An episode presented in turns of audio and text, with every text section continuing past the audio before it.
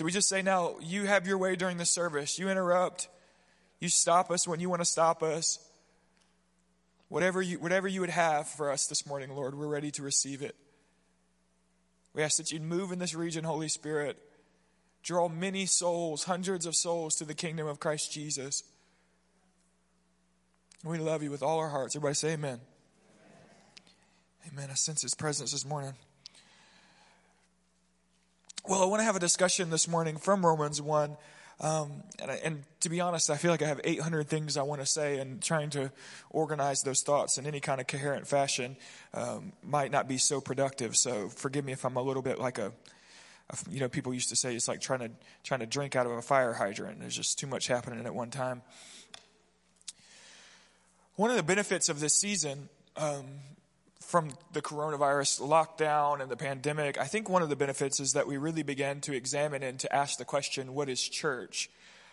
Um, now, if you're at home watching online, don't hear any condemnation. I think we've got to use wisdom as it pertains to who's at risk and who's not at risk. So you've got to make decisions for you and your family based on wisdom. So don't hear a lick of condemnation. Um, I'm just pointing out that in this season, I think the Lord has allowed us to realize how much we really need each other. And um, we have good friends who work with a ministry who um, they've done a lot with addiction over the years, helping addicts get on their feet, get jobs. And um, he, uh, one of our friends was visiting, and he told us that during this season they had such a relapse. They had so many addicts go back to drugs and alcohol, um, and largely because they had built their life around community and accountability and encouragement from other believers. And when you suck all of that away, we come to realize that God actually designed us to live within the church. Okay, and the, the idea of church is the idea of a corporate gathering, corporate people. Now, there are a lot of, I, I don't know how to, how to articulate this well, so just let me talk, okay? I got the microphone, you just sit there and listen. I, I'm worried that in, in the West, and particularly in our culture, we have a very low view of church and an anti biblical view of what church is. Um, there's a view of church right now in our culture that church is just kind of this hour pick me up when you find yourself low. Many think of church like a gym, right? You go to the gym to get fit, but but many of us we stop going when we don't feel like we need it anymore. There are a few hardcore folks who go all the time, but they're a little bit off the rocker, if you know what I'm saying. The rest of us, it's just when we need it statistically speaking, the Southern Baptist Convention, which is a great convention and a great um, group of churches, and um, and I think this statistic probably represents churches like ours as well. But the Southern Baptist Convention um, followed their statistics, and what they found was that um, the majority of their churches 35% of their members actually attended church. So most churches, Southern Baptist churches, and I think this is across the board, they may have something like 700 people on their rolls, people who would call themselves member of the church, but then they may have something like 250 people that actually participate in the life of the church. And what that says to us is that we have a very, very wrong understanding of what church is. Okay, and, and I've, I've thought about this a lot. Um, know, over the last week trying to process this.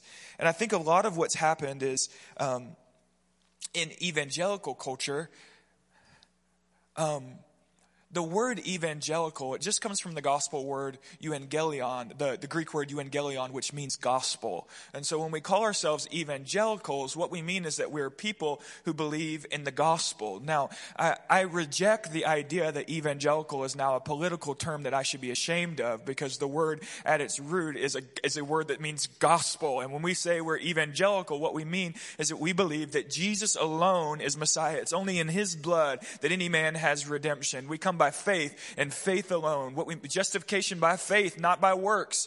Evangelical means we believe that the gospel is the only hope. It's powerful and redemption is only in Jesus. Okay, understand that it's become a political term, but I reject the idea that our culture has the right to just change language as it pleases. Okay, I think that's ridiculous. I think we need to teach our kids what words mean and what and to use them like they're meant to be used. Okay, um, but the evangelical culture, which we are a part, and I'm proud to say that I'm an evangelical, has greatly emphasized the idea of salvation, which we should greatly emphasize. Okay, salvation is the beautiful, the most beautiful event in your life when you come to know Jesus and you gaze upon His face and your dead heart is shaped with the breath of God and you breathe again. Salvation is wonderful and beautiful. And when the reformers went after salvation by faith alone, it became so embedded in our thinking and central in our thinking.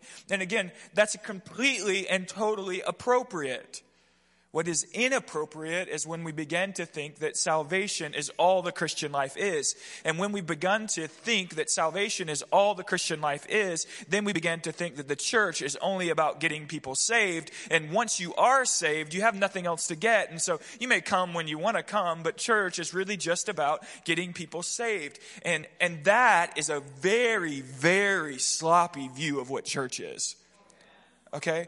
Um, and so if you think that you don't need to come to church because you've had an encounter with Jesus, you're saved, um, Paul would say the exact opposite. Paul would say that coming to church is about moving from being a babe in Christ into being a mature believer in Christ who reflects the image of Christ Jesus to their surrounding region. And now in doing evangelism, they do it consistently because they look like Jesus. But in the West, and particularly in the South, we've, we've made church this, it's just about evangelism. And so so if you're saved, it's not really for you. You can come when you want to come. That's all good.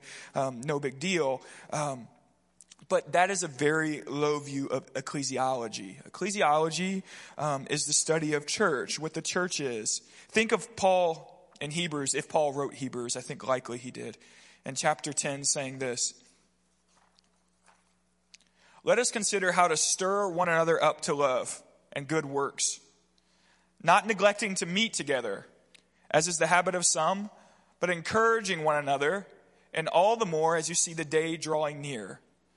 Let us consider what is what do we he says don't neglect meeting together because we should be considering how to stir one another up in love and in good works. We should be encouraging one another all the more as Christ's return approaches. And so Paul, or the author of Hebrews here, lays out for us that, that church, the time we gather together, in some sense, is about us encouraging and stirring one another up to good works as we wait for the return of Jesus. In other words, church is about discipleship. Okay, there's an element of ecclesiology that's about discipleship. And when you get saved and give your life to Jesus, that is the start to your lifelong journey of discipleship, growing in Christ likeness. You don't get saved and stop. That's like, anyway, I'm going to go down a rabbit hole that we, you didn't come here to hear.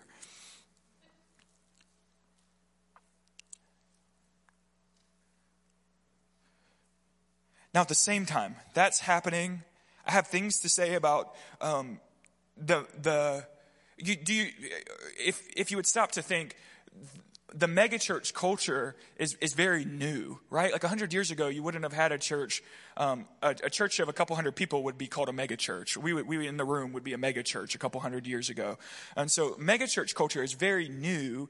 And, and I don't for a moment think that every megachurch in our society is a negative thing. I don't think, I don't think it's wrong or bad for a church to grow really big. I think there are some things that can happen if a megachurch or, or that culture is not intentional. And what can happen is a church can grow so big and subtly communicate that some Sundays are just about you coming and hearing a message, feeling better about yourself, and sitting on the back row so nobody can really see you. The lights are all down low, and you just slide out of there, and, and, and you had a nice hour in your week. Um, and, and again, I don't think that's the heart of any pastor, um, but that can happen if we're not intentional. Okay, so don't hear, don't hear um, condemnation there.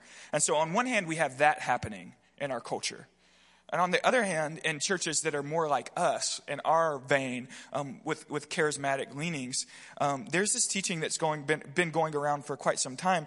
And it's the idea that the ecclesia is primarily a governing body who, who is called to, um, establish God's government on the earth. And now there's a lot of a lot of truth behind that. There's certainly an element of the church that we're ambassadors for Christ, right? We, we are going to carry the gospel to the four corners of the earth. All authority is given to Jesus. Go, therefore, carry the gospel. Um, all of those things are, there's, there's an element of those things in, in church, but the word ecclesia at its base, it just means gathering.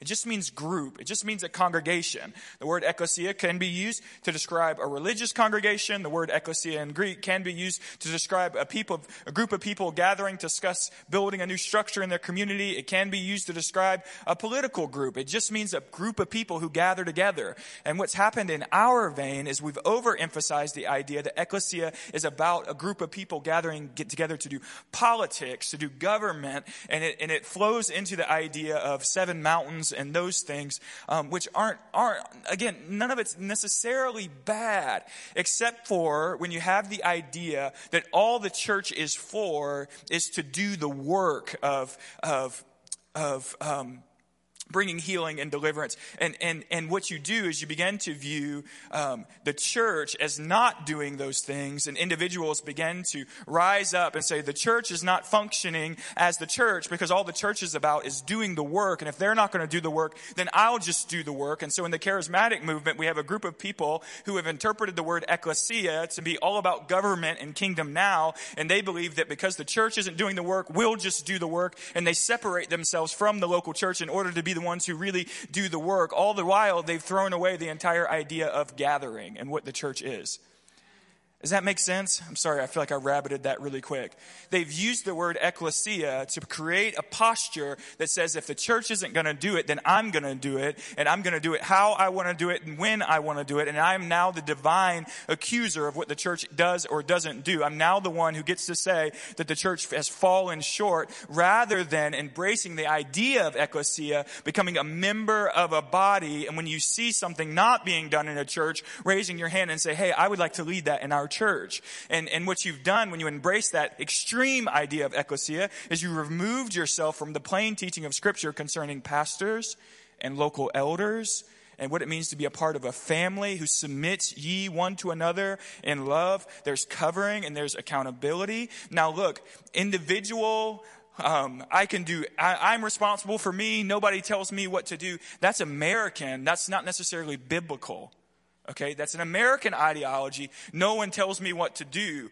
But the church is a family with government and structure and local elders and pastors and accountability one to another. And so there, because there are times when you may want to do something and feel like you're supposed to do something, but you need to have other brothers and sisters in the Lord who are mature in Jesus who can say to you, Hey, that's a beautiful heart, but what you're doing is actually not biblical. Or I don't think that God's calling you to do that right now. Or what you're doing is dangerous. Some of you need to hear an elder and the Lord say to you, your doctrine's about as bad as Mormonism. Maybe you should sit down for a while, talk to Brother Don about doctrine, and then maybe you can teach. But right now, you're not ready to teach because you haven't been a part of a local church community where you've been discipled and become a mature believer. Now, why did I say all of that? I don't know.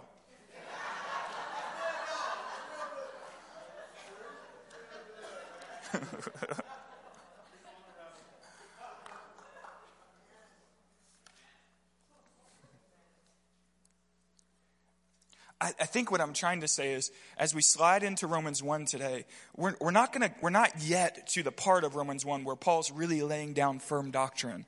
But we are in a part of Romans 1 where we're gonna see pieces of Paul's heart and what he believes about the church and what he believes the church is for. And so I wanna go down that thought pattern, if you will, and we wanna ask ourselves, what did this apostle who is the brightest mind of his day and is the, he wrote the majority of the New Testament. What does this apostle believe about what the church is? And we need to believe what the apostle believed about what the church is. We don't need to believe necessarily what our culture tells us church is. Okay? And we might need to reform a little. Does this make sense? We might need to wash our minds in the water of the word, be renewed according to the scriptures, and think again about what we're doing and who we are. All right, let's read Romans chapter 1. We're going to read this morning verses 8 through 15. First, I thank my God through Jesus Christ for all of you, because your faith is proclaimed in all the world. For God is my witness, whom I serve with my spirit in the gospel of his Son, that without ceasing I mention you always in my prayers asking that somehow by God's will I may now at last succeed in coming to you. For I long to see you, that I may impart to you some spiritual gift to strengthen you, That is, that we may be mutually encouraged by each other's faith, both yours and mine. I do not want you to be unaware, brothers, that I have often intended to come to you, but thus far have been prevented, in order that I may reap some harvest among you as well as among the rest of the Gentiles. I'm under obligation both to Greeks and to barbarians, both to the wise and to the foolish, and so I am eager to preach the gospel to you also who are in Rome. Now, I want to just carefully think through what Paul just said here, and, and again, try to look at his heart and his understanding of what church is and what church isn't. First, God is my witness. I pray for you. That's not something the apostle says lightly. God is my witness. I'm accountable before God. I'm telling you the truth before the most holy, magnificent being of all creation, the omniscient God who sees all things. Standing before him, I tell you the truth. I pray for you. Prayer on, offered on behalf of another individual may be the most loving thing you can ever do in this life. Much more valuable than giving money or giving goods, although those, there's times where we need to do that. But really laboring in prayer for another individual, that is a great expression of love. And Paul may not have, and this, Paul tells us in Philippians, there are seasons where I've abounded and there are seasons where I've learned to, to thrive without having much. In other words, he's saying, sometimes I have money and sometimes I don't have money. But I do all things through Christ who gives me strength. And so we don't know if Paul had money in this season or didn't have money in this season. But the most valuable thing that Paul had to offer was real, sincere, heartfelt prayer for these people. Now,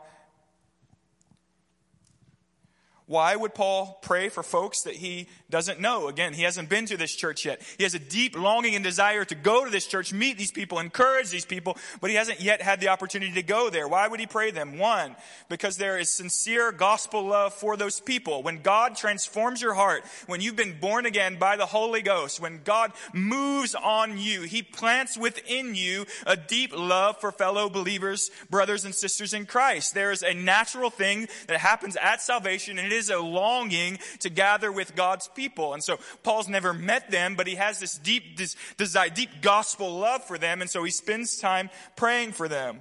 Why else would Paul pray for them? Because he's jealous to see them fulfill their call in Christ.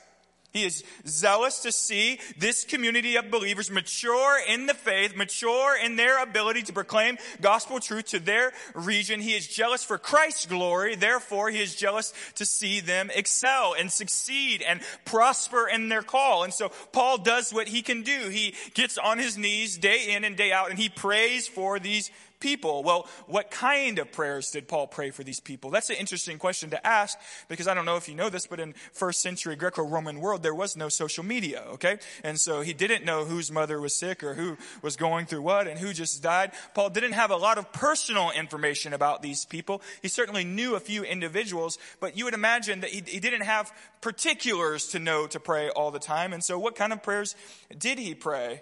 I think it's likely that he prayed the prayers that he prayed in Ephesians chapter 1. Prayers like this, that the church would be rooted and grounded in love, that they would have the spirit of wisdom and revelation, that they would know the riches of Christ's love for them, the, the riches of their inheritance. I think he prayed prayers like this. Oh God, ground them in the truth of the gospel, mature them in the faith, pour your spirit out upon them, cause their eyes to see and their hearts to understand all they have in you. And so in that sense, I think it's very likely that Paul was praying in a way that asked the Holy Spirit to spur on their maturity. Paul is praying for Christian maturity, that they would persevere, that they would thrive. Now, can we say with sincerity that we live in fellowship with other believers and we do know and pray for their practical needs, but that we're also systematically praying for the maturity of our brothers and sisters, praying for their discipleship process, praying that the eyes of their heart would gaze upon the beauty of Christ Jesus, that they would recognize all that they have in God, that they would be so full of the love of the Father and be washed by it? Can we in sincerity say that we carry carry this posture that Paul carried. If not, we may not be doing church in the way that Paul understood church. Next, he says, I ask God that I may see you. I long to see you. Remember again that this is a place that Paul has never been. Remember again that Paul is an incredibly educated man, philosophically educated, He's educated in Greek culture and history. He's educated, obviously, in Jewish culture and history. You can imagine that kind of educated man would want to go to Rome to see the great sights, to witness the great city, to experience all of the culture and all of the literature and all of the poetry and art that she has to offer. But when Paul is really born again and comes to be moved upon by the Spirit, his greatest desire is not to witness Rome's culture and art and music. His greatest desire is to witness Rome's church church. He longs to know the church at Rome. He's most concerned with the health and the vitality of the church at Rome. He seems totally uninterested in the majesty of Rome, in the culture of Rome, in the way in which you would assume a highly educated man would be. He, but he's, he's totally absorbed with this longing to minister to the church in Rome. What's most important in Paul's life in this moment is that he would be able to preach the gospel to these people and see them mature in Christ and fulfill their call.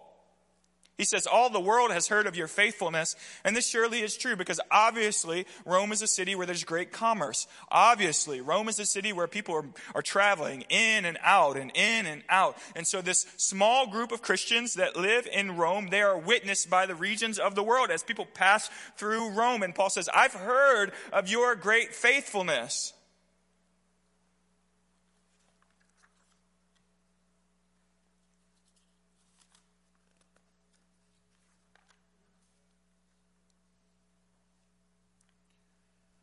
But Paul says, I have a sincere longing to spend time with you.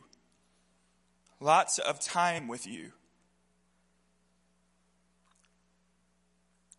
I think as our churches have been shut down and again, hindsight's 2020, right? Like originally they say we shut down for two weeks and we're like, okay, were, all the world's going to die. And then hindsight, it's like, you know, we, we, we probably could have thought through that a little bit better. Um, but through it all, we've recognized that within us, if we really belong to Jesus, there's a deep longing for real communion to be with one another.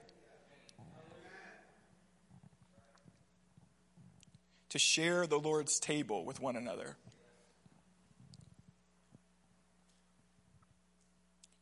And watch further. Paul says, I long to impart some spiritual gift that we may be mutually encouraged.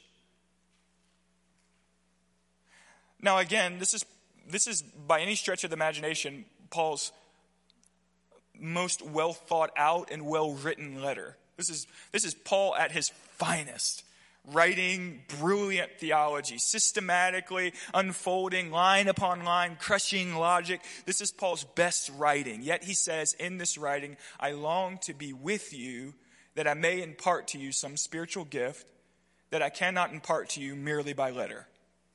And that's a fascinating thought that Paul says, I long to be in your presence because in your presence we would be able to encourage one another and, and, there would be a spiritual fellowship where gifts and graces could be passed to one another in a way that cannot happen merely through writing.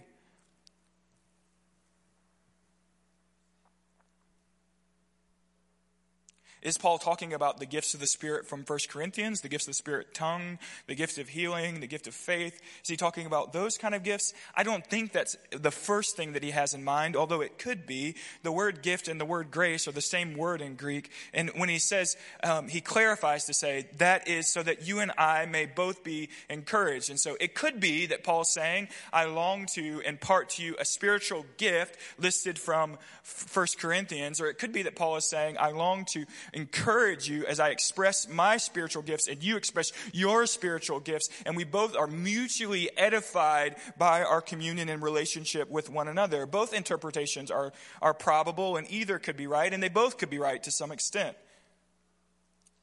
But there's an important point to notice that God gifts us as individuals with gifts and graces that other individuals within the body need.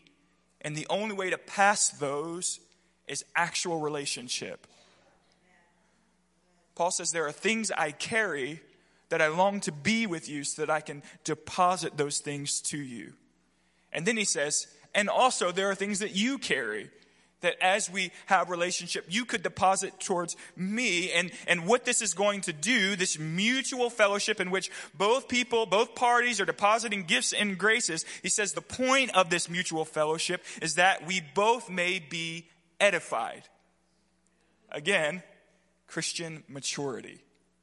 Paul views the church as, as bringing uh, believers to a place of Christian maturity, to perseverance, biblical holiness. You can't read these words and conclude that the church is merely a one hour pick me up on a Sunday where you hear a person speak who you may or may not know and you worship to great music and then you leave as if nothing happened. You can't read Paul's words and conclude that that's the way that he viewed church. Now, I'm not downplaying our Sunday morning gatherings. I think that Hebrews tells us that we need to keep having Sunday morning gatherings. And Acts tells us that the church gathered in large settings in order to hear the teaching of the apostles, but then they broke off to share fellowship and break bread in one another's homes. And so neither things are the full expression of what the church is and the church does. The church does gather to hear doctrine and to hear the word taught and to, and to, to have um, a sense of discipleship that comes through a, a sincere study of the scripture scripture, but the church also gathers in small settings to share real fellowship and real communion and real intimacy and to, to apply those doctrines in practical living. Okay, you can hear me preach for till I'm blue in the face about, about sexual purity but sometimes what it takes is having enough of a relationship with another believer to put their finger on your chest and say, hey, look, you are not living up to the standard of the teaching of the scriptures. And so in small group settings and life on life settings, we're able to actually push and rub one another and encourage one another to live according to the word. And so I can give doctrine and theology and practical uh, application from the pulpit, but in the house, when we actually do life together, we our iron sharpens iron. You've got to have people in your life that actually sharpen you. And if you think that being a part of a church is just about sliding in here once or twice a month and sliding out, you're not a part of a church until you really have fellowship with other believers who are rubbing on you, who are working off your edges, who are encouraging you to actually apply the teaching of Scripture.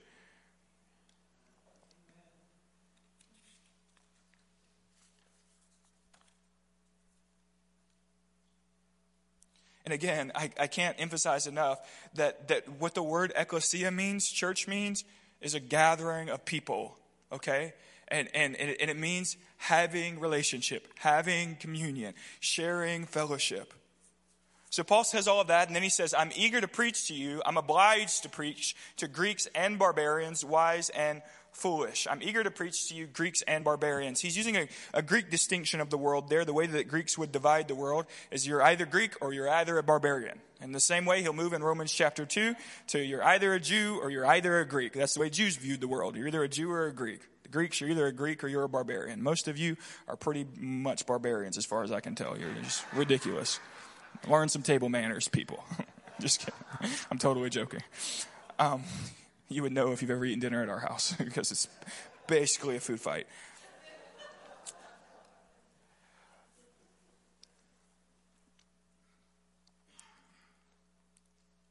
So Paul says, I pray for you, sincerely pray for you.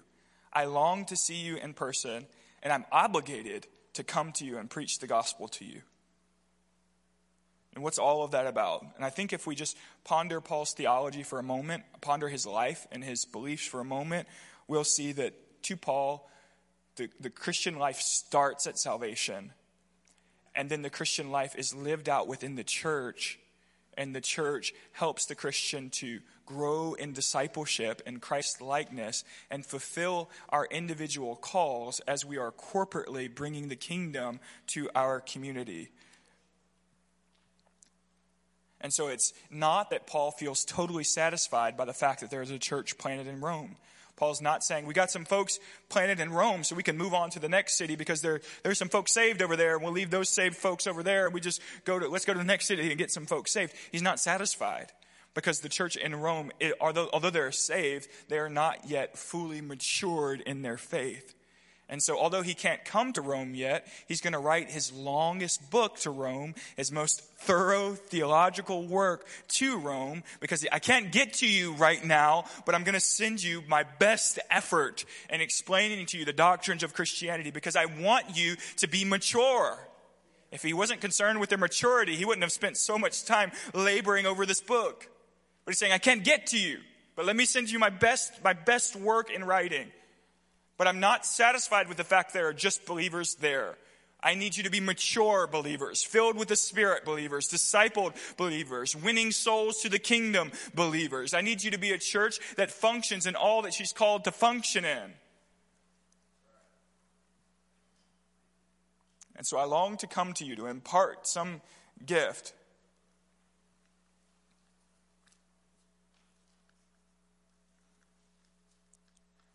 So, what does that mean for us? In conclusion, Seth, somebody come out here and help me because it's been a day so far. what does that mean for us? Well, what it means for us is that we want to make sure that we're actually doing what the Bible calls church. And again, this is a part of it. This is a part of worshiping that we need to gather together weekly to worship in spirit and in truth. I don't want to get to the place where we gather together weekly to sing, sing some songs that no one really cares about, but we do need to gather together weekly and pour our hearts out with praise and adoration for who Jesus is. That's a part of the life of the church. We do need to gather together weekly to hear the preaching of the word together, to hear doctrine laid out, to hear the word laid out. But that's not all that church is. And so we need to consider what we are doing today and what we are not doing today. We don't have the time to pass the microphone around and let everyone share about what's happening in their family this week so that we can pray for everyone's needs. But we do need to be sure that everyone's needs are being prayed for. So, how do we do that? At what point do we do that? Well, the most logical thing to do is to do exactly what the early church did. And what the early church did was they gathered weekly in large settings to hear the word preached and to worship together. And, to, and then they shared the Lord's table in homes. They broke bread in, in homes. They broke into smaller groups to actually talk about life. What are you going through? To get advice from older believers, to hear wisdom from older believers, um, to, to make sure that the individuals in the body were actually being taken care of.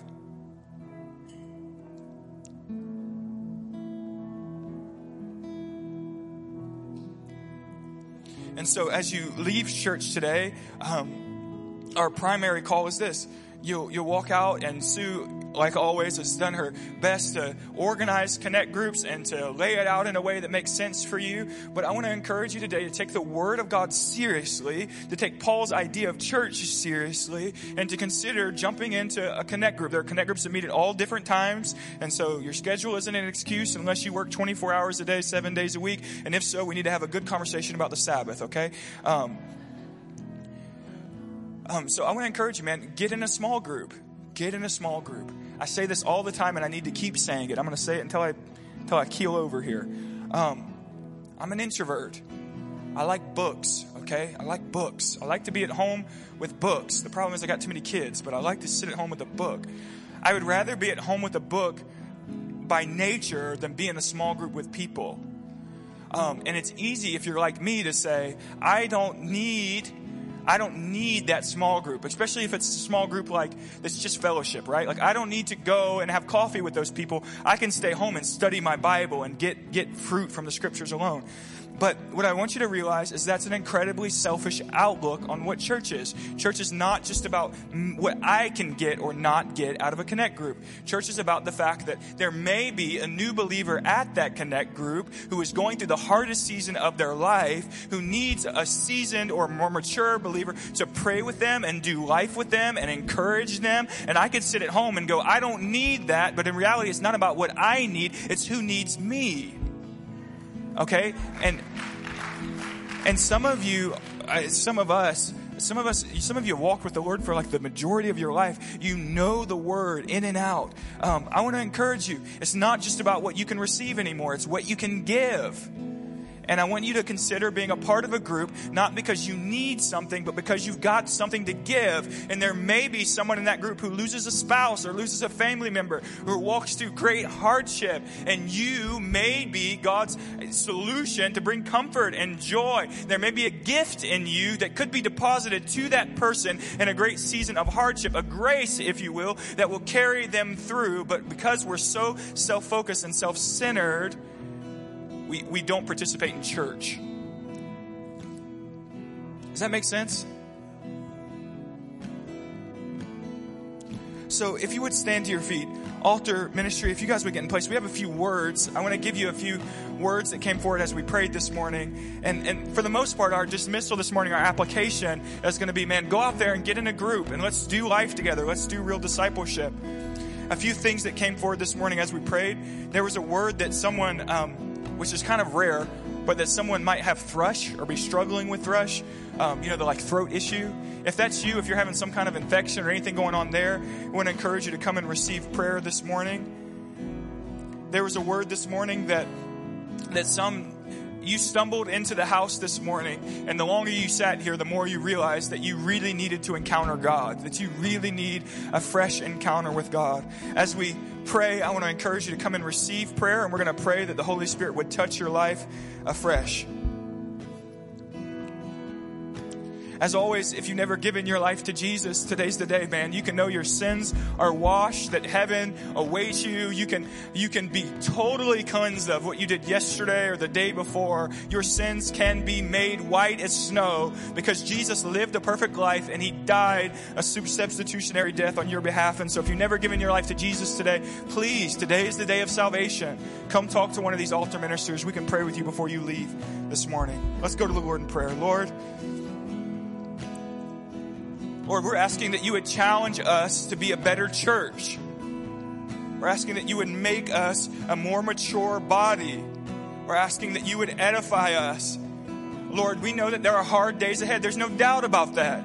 And Lord, so we need to be a people of perseverance. Lord, we've seen as our culture has shooken with crazy ideologies that we need to be a church who trains our children well, that, that we need to have biblical worldviews and scriptural understandings of life and what we're called to. And so, Lord, we're asking you now, in Jesus' name, make us a mature people. Edify us, Holy Spirit. Lord, as we meet in small groups, we pray you pour your spirit out on those groups. We pray that there be healing and discipleship and restoration. We pray that the, the, the snare of bitterness would be uprooted. We pray that we would learn to walk in holiness, that we'd be sanctified. Lord, use us, mold us as we do our best to, to be a church, a church that looks like what Paul understood to be a church. So, if you would, church, just for a moment, just lift your hands. I just want to end worshiping just for a minute together. Seth, will you sing that for me just, just a couple times and we'll end?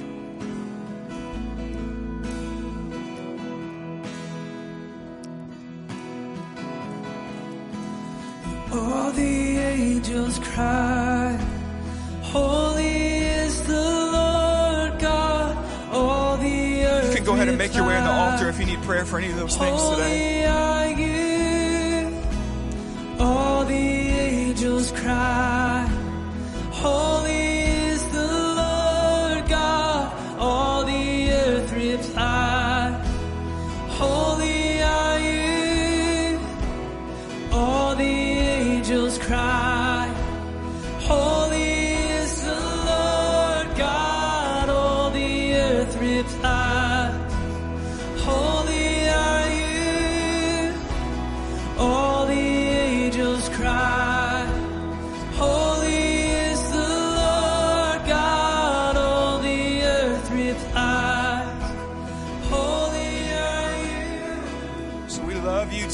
more than life.